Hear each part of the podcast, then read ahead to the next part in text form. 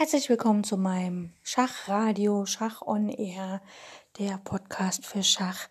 Es ist Sonntag und es wird wieder um Meister gehen. In der Geschichte hieß es, also heißt es, dass der Titel der Großmeister wurde informell bereits im neunzehnten Jahrhundert verwendet. Zuerst am achtzehnten Februar achtzehnhundertachtunddreißig in der Schachspalte der Zeitung Bell's Life. In der Literatur heißt es manchmal, der Titel sei erstmals von Zar Nikolaus der Zweite verliehen worden, um damit die fünf Preisträger eines stark besetzten Großmeisterturniers in Sankt Petersburg neunzehnhundertvierzehn auszuzeichnen. Das war damals Emanuel Lasker, Siegbert Tarrasch, beide aus Deutschland, Jose Raul Capablanca aus Kuba, Alexander Aljechin aus Russland und Frank Marshall aus der U S A. Dies gilt allerdings nicht als historisch tatsächlich belegt. Der sowjetische Schachverband vergab einen Großmeistertitel erstmals im Jahre neunzehnhundertneunundzwanzig an Boris Verlinski. Den Titel des internationalen Großmeisters verlieh die FIDE. FIDE ist der Weltschachverband. Ähm, äh, verlieh die FIDE erstmals im Jahre neunzehnhundertfünfzig. In Anerkennung bisheriger Leistung wurden siebenundzwanzig Spieler damals zum Großmeister ernannt. Ähm, heutzutage ist es so, dass die Großmeister äh, bestimmte Normen erfüllen müssen, eine bestimmte Ratingzahl erreicht haben müssen, damit sie dann den Titel des Großmeisters erlangen, und der Titel Großmeister wird dann quasi auch auf Lebenszeit vergeben. Als erste Frau errang Nona Gaprindashvili neunzehnhundertachtundsiebzig den Großmeistertitel. Bis Oktober zweitausendsechzehn wurde der Titel dann insgesamt an fünfunddreißig Spielerinnen verliehen. Die Großmeistertitel in diesem Sinne, der von Frauen erworben wurde, ist zu unterscheiden von dem äh, Frauen-Großmeistertitel. Das heißt also, in der Schachgeschichte ist es so, dass die Normen, die die Frauen für den weiblichen Großmeistertitel erfüllen müssen, deutlich geringer sind als die Normen, die ein Mann für seinen Großmeistertitel erreichen, erlangen muss. Jo, so viel dazu. In dieser Folge, jetzt in dieser Staffel, werde ich viel über Großmeister, Meister des Schachs erzählen und berichten aus denen ihrer Biografie, euch ein bisschen einen Einblick geben in die Geschichte des Schachs, der Schachturniere und wie überhaupt Schach zum Sport wurde und wie es heute sozusagen als Leistungssport gilt, wie der Weltmeister ermittelt wird, wie die Weltmeisterin ermittelt wird und so weiter und so fort. Ich wünsche euch viel Spaß mit der heutigen Folge.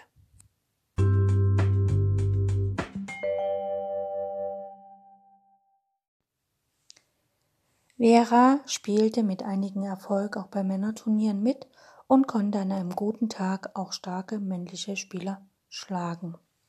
So lautet es in einem Artikel auf der Chessbase-Seite, Nachrichtenseite, chessbase punkt de, Nachrichtenseite, äh, publiziert am siebenundzwanzigsten sechsten zweitausendneunzehn. Ähm, ja, was soll ich dazu sagen? Äh, sie spielte gut und an guten Tagen hat sie auch Männer besiegt. Ja, das ist eine Einstellung. Ähm, wie gesagt, das ist so ein flachsiger Satz dahingeschrieben. Naja, wir wollen uns heute anschauen, wer Vera Menchik tatsächlich war.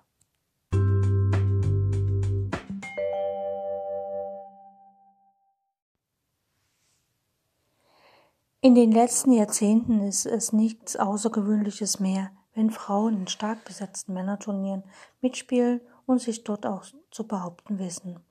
Namen wie Nona Gaprindashvili, Maya Chiburdanidze und in jüngster Zeit Judit Polgar stehen dafür. In der gesamten vorangegangenen Schachgeschichte können sich die modernen Schachamazonen jedoch nur auf eine einzige Vorgängerin berufen, nämlich auf die Tschechin Vera Menchik, eigentlich Menchikova.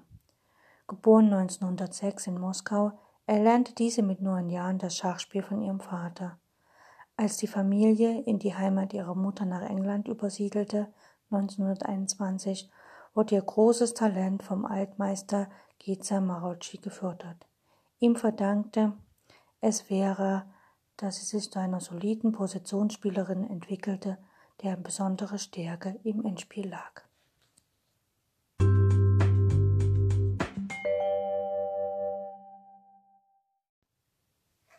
Bevor wir uns eine Partie von Vera anschauen, möchte ich ein bisschen auf ihre Biografie eingehen. Ich versuche es so genau wie möglich zu machen. Manche Quellenangaben sind da unterschiedlicher Meinung, wie zum Beispiel, äh, wer genau ihr Ehemann war. Also wer es genau war, ist klar, aber was er gemacht hat, ist ein bisschen unklar. Gut, fangen wir an. Vera wurde am sechzehnten Februar neunzehnhundertsechs als Vera Frančevna Menchikova in Moskau geboren. Ihr Vater war Tscheche und ihre Mutter war Britin. Mit neun Jahren lernte sie zusammen mit ihrer zwei Jahre jüngeren Schwester Olga das Schachspiel von ihrem Vater. Olga ist übrigens auch eine sehr gute Spielerin geworden. Die Familie zog neunzehnhunderteinundzwanzig nach London um, also wieder in die Heimat der Mutter. Und dort hat Vera dann äh, die britische Mädchenmeisterschaft gewonnen und damals damit erstmals Aufsehen erregt auf der Schachbühne. Nach dem Ersten Weltkrieg kam der ungarische Großmeister Géza Maróczy, der in den zwanziger Jahren zu den besten Spielern der Welt gehörte, nach Hastings und wurde dann Veras Trainer. Die Quellen geben an, dass es äh, neunzehnhundertzwanzig, äh, ja, neunzehnhundertzweiundzwanzig der Fall war, beziehungsweise neunzehnhundertdreiundzwanzig, als Vera dann selbst Mitglied im Hastings Chess Club in London geworden ist.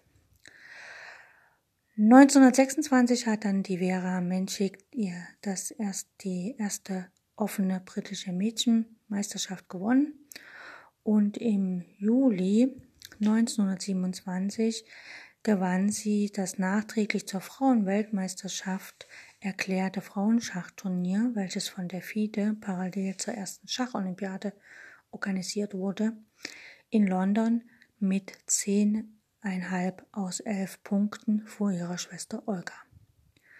Und sie gewann dann auch alle folgenden Frauenweltmeisterschaften auf ähnlich überlegene Weise.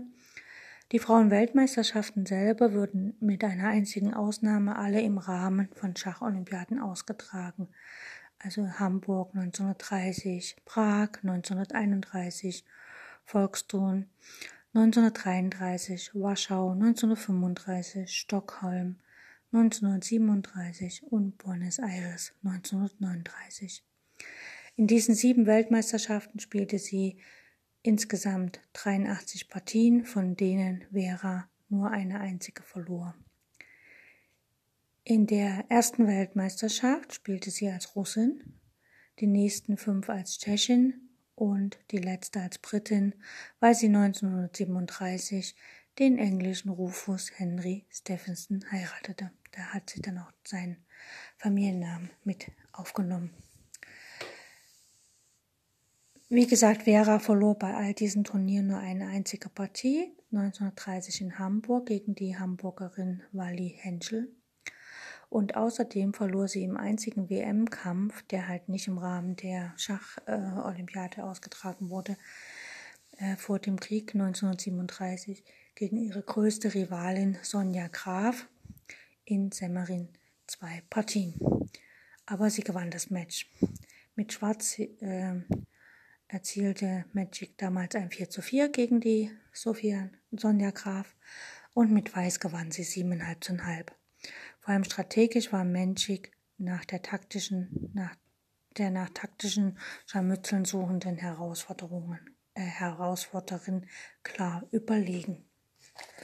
Und zwar habe ich hier einen wunderschönen Artikel gefunden, der halt dann sagt, dass ähm, Ähm, als die Familie neunzehnhunderteinundzwanzig in die Heimat ihrer Mutter nach England übersiedelte, wurde ihr großes Talent von Altmeister Géza Maróczy gefördert und ihm verdankte sie halt auch, dass sie zu einer soliden Positionsspielerin entwickelt, deren Stärke im Endspiel lag. Das hatte ich vorhin schon mal äh, erwähnt. Und angesichts ihrer gründlichen Ausbildung war es keine Überraschung, als sie dann tatsächlich bei dieser nachträglich zur Weltmeisterschaft der Frauen erklärten ähm, Turnier in London tatsächlich als klare Siegerin hervorging.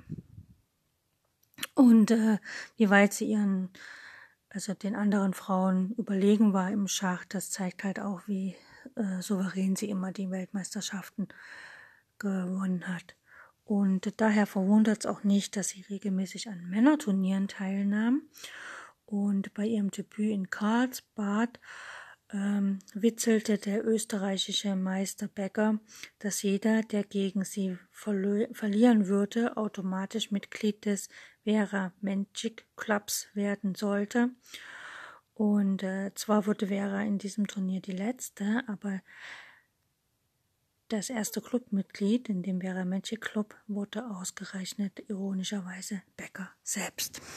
Und ähm, das finde ich so sehr bemerkenswert. Genau. Und ähm, schauen wir mal weiter, was so weiter passiert. Wir werden nie erfahren, wie gut sie wirklich war, denn sie ist ja leider schon mit achtunddreißig Jahren ähm, ähm, ja, im Weltkrieg verstorben. Äh, zweifelsfrei steht jedoch fest, dass sie unangefochten die beste Schachspielerin in ihrer Zeit war, besser als die meisten männlichen Kollegen und in etwa gleich stark wie einige der großen Meister. Ihr Stil war, wie gesagt, sehr positionell angelegt und sie hatte ein riesiges Endspielverständnis, was natürlich darauf zurückzuführen ist, dass sie auch wirklich einen sehr guten Trainer hatte. Sie spielte und gewann unter anderem gegen Max Euwe, gegen Samuel Reshevsky, gegen C H Alexander, gegen Frederik Jitz, gegen Edgar Colle, gegen Karel Opočenský, gegen Sir George Thomas und Sultan Khan. Gegen Thomas werden wir dann uns eine Partie noch anschauen.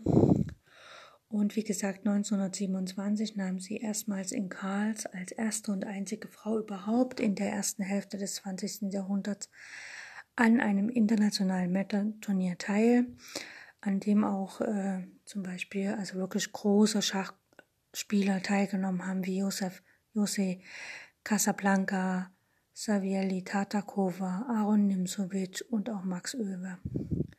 Wie gesagt, der Wiener äh, Albert Becker schlug halt vor, dass es diesen Vera Menchik Club gibt und natürlich wurde er dort aufgenommen und im Laufe des Turniers durfte auch Fritz Sämisch diesem Club beitreten.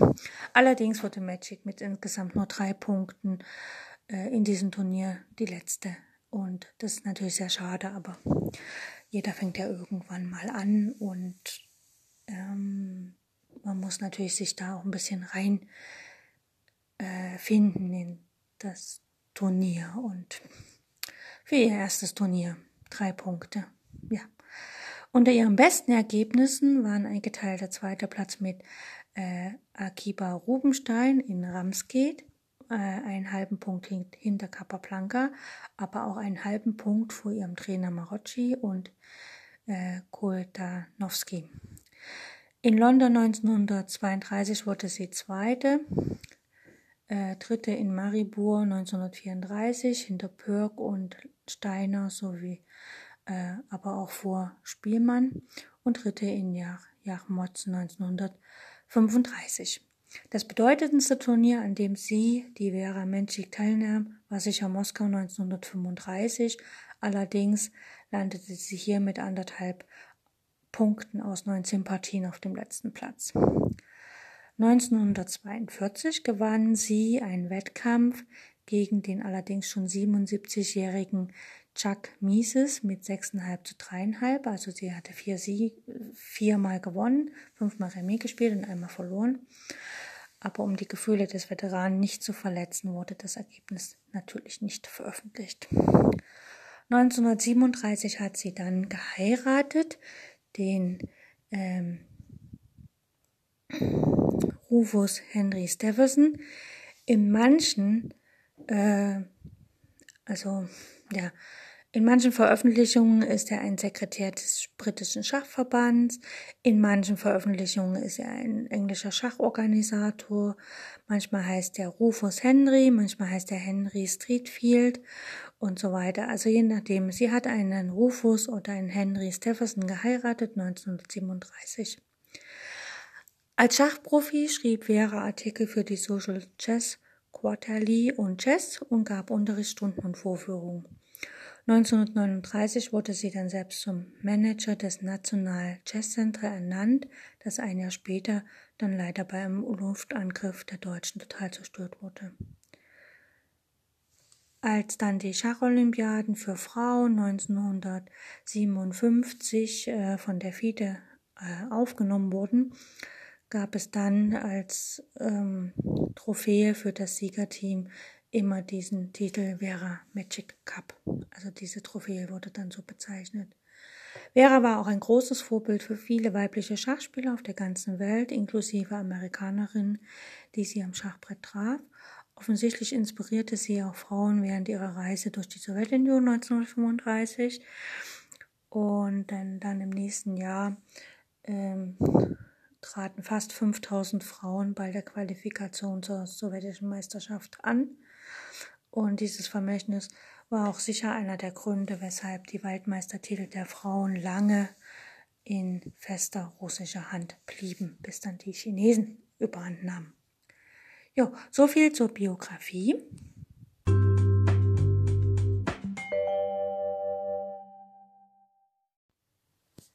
Jetzt schauen wir uns eine Partie an von der Vera Menchik gegen den ähm, Georg Alan Thomas. Gespielt wurde die Partie London neunzehnhundertzweiunddreißig und es geht los mit dem Zug D vier. Vera hat Weiß und spielt hier D vier. Äh, ja, eröffnet quasi mit dem Damenbauer. Schwarz spielt Springer F sechs und sie spielt C vier, Schwarz spielt G sechs, sie spielt Springer C drei, Läufer G sieben, Weiß spielt E vier, ganz normal. Ja, also Schwarz hat schon vier entschädiert und den Springer und sozusagen den Königsflügel eröffnet und Weiß spielt im Zentrum.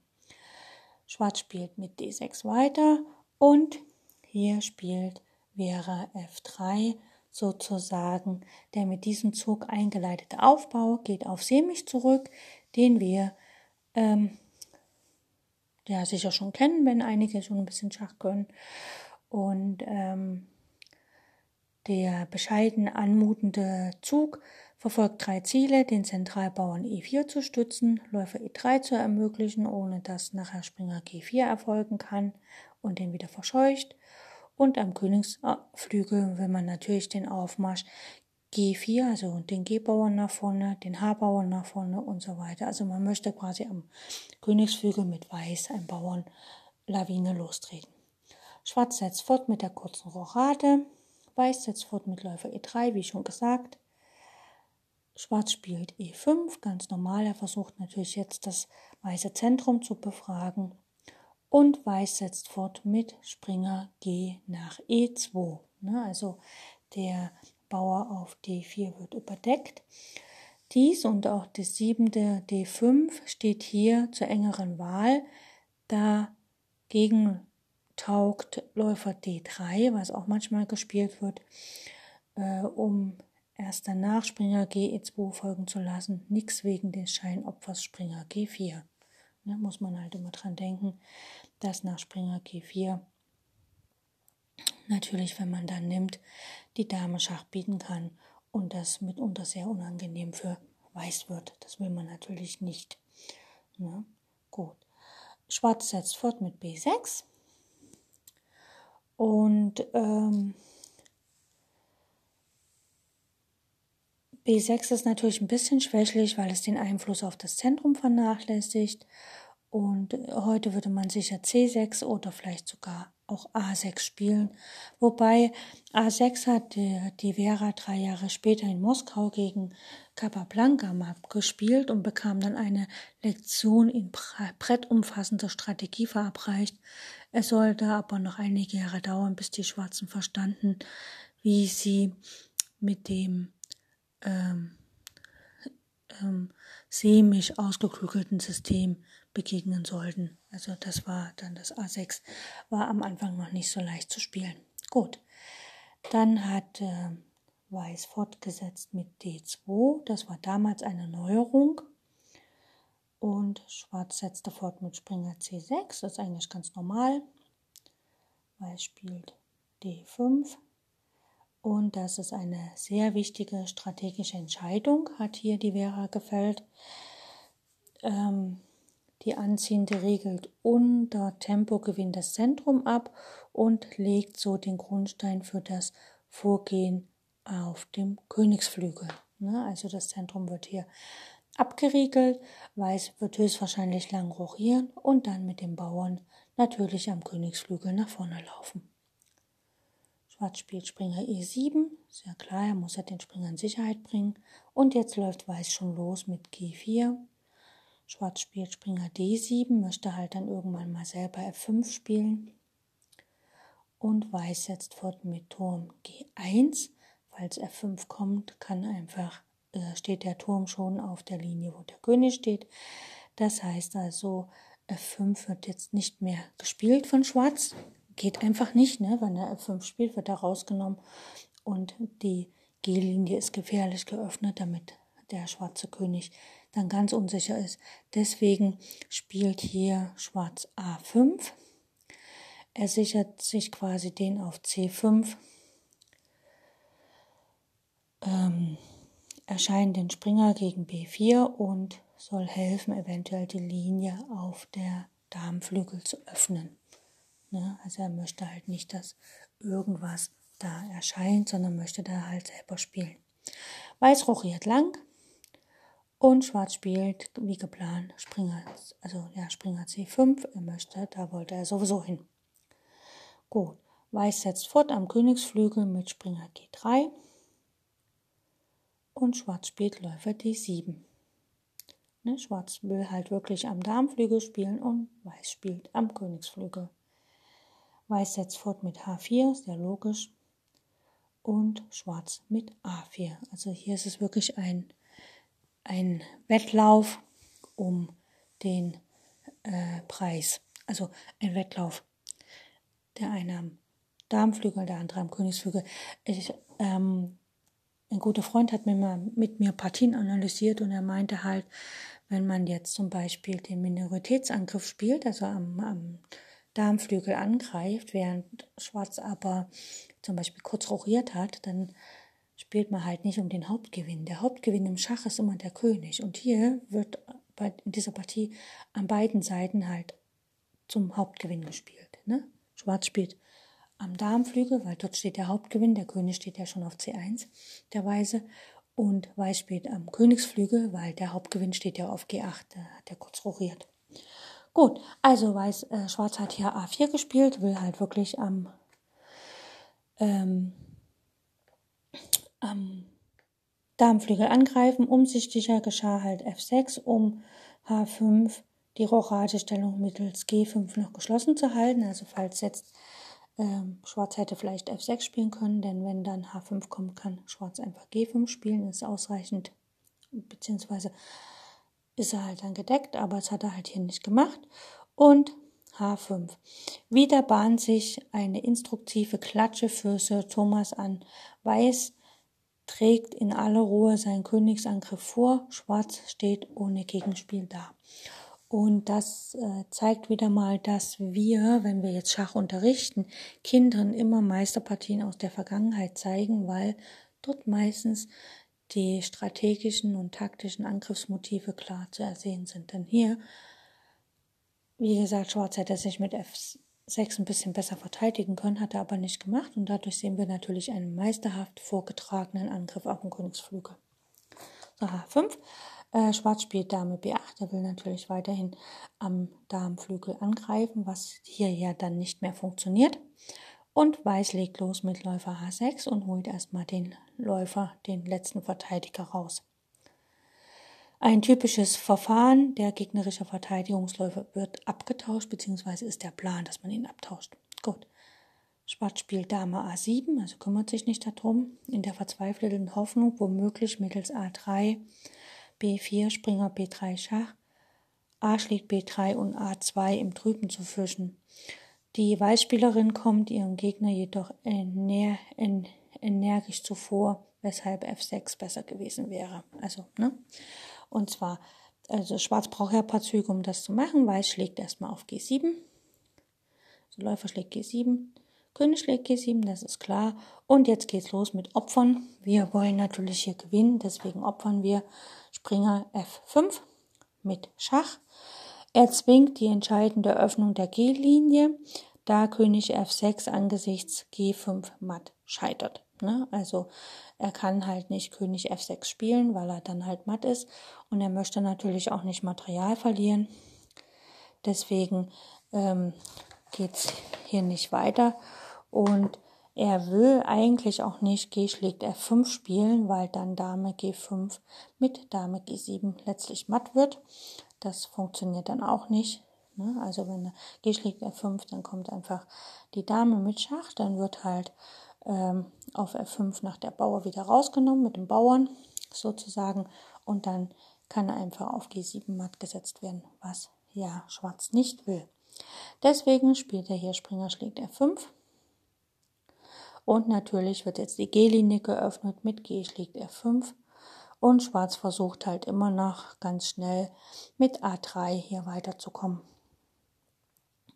Verliert zwangsläufig, aber andere Fortsetzungen versprachen auch keine Rettung. Dazu ein, ein paar computergestützte Belegvarianten werde ich jetzt hier nicht zeigen, weil das ist nicht nötig. So, jetzt haben wir hier die Stellung und Weiß setzt hier fort mit einem wunderbaren Opfer.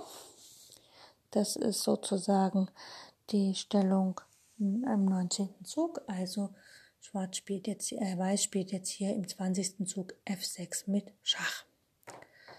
Äh, der König kann nicht so recht nehmen, da, weil wenn nämlich der König nimmt, dann kommt Dame G fünf Schach, König G sieben, H sechs Schach, König G acht und dann geht die Dame nach F sechs. Und es wird dann matt auf G sieben.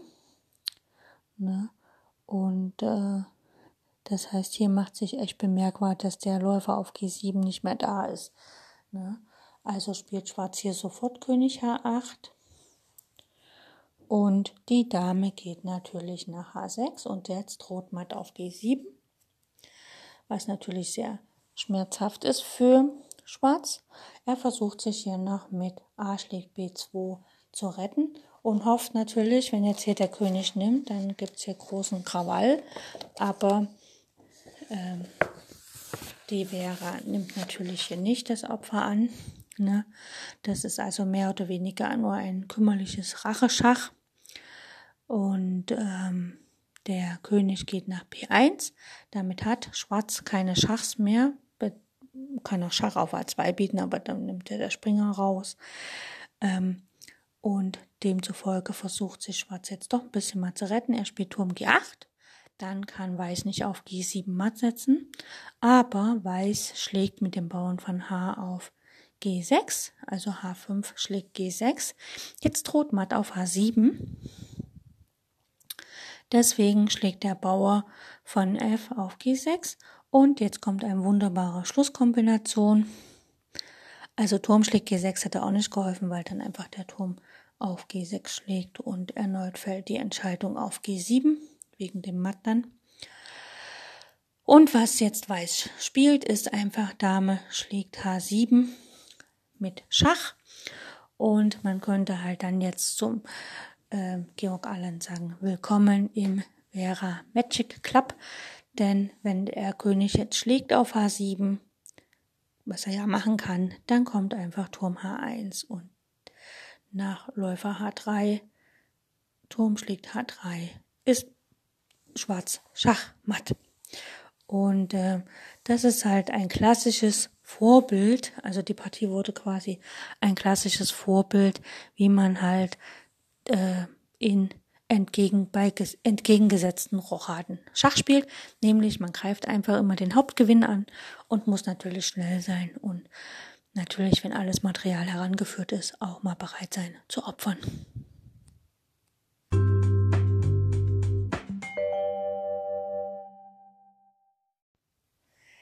Dies war jetzt die erste Folge in unserer Meisterreihe vom Sonntag. Ähm, ja, vielleicht habe ich es vorhin nicht erwähnt, die Vera Menchikova ist leider im Zweiten Weltkrieg neunzehnhundertvierundvierzig bei einem Bombenangriff auf London gemeinsam mit ihrer Mutter und Schwester und acht weiteren Personen im gleichen Gebäude mh, leider ähm, gestorben und wurde dann, die Überreste wurden dann auch eingeäschert. Und das ist natürlich sehr schade, weil sie war erst achtunddreißig Jahre alt und damit geht natürlich der Schachwelt der Damen ging sozusagen eine wertvolle ähm, Führungsfigur verloren, was wirklich sehr schade ist. Aber ja, so waren halt die Zeiten damals.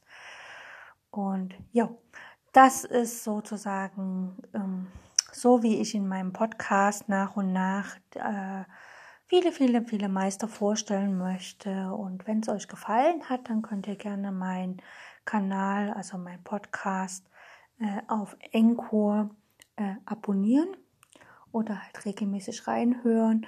Und wenn ihr Ideen habt oder so, welche Meister ich demnächst vorstellen soll oder darf oder kann oder was euch interessiert, dann würde ich euch bitten, auf Facebook einfach mir kurz eine Nachricht zu schreiben, beziehungsweise äh, wer mich findet auf Instagram, also ich bin auf Facebook unter meinem bürgerlichen Namen Schanda von Kaiserlinke vertreten.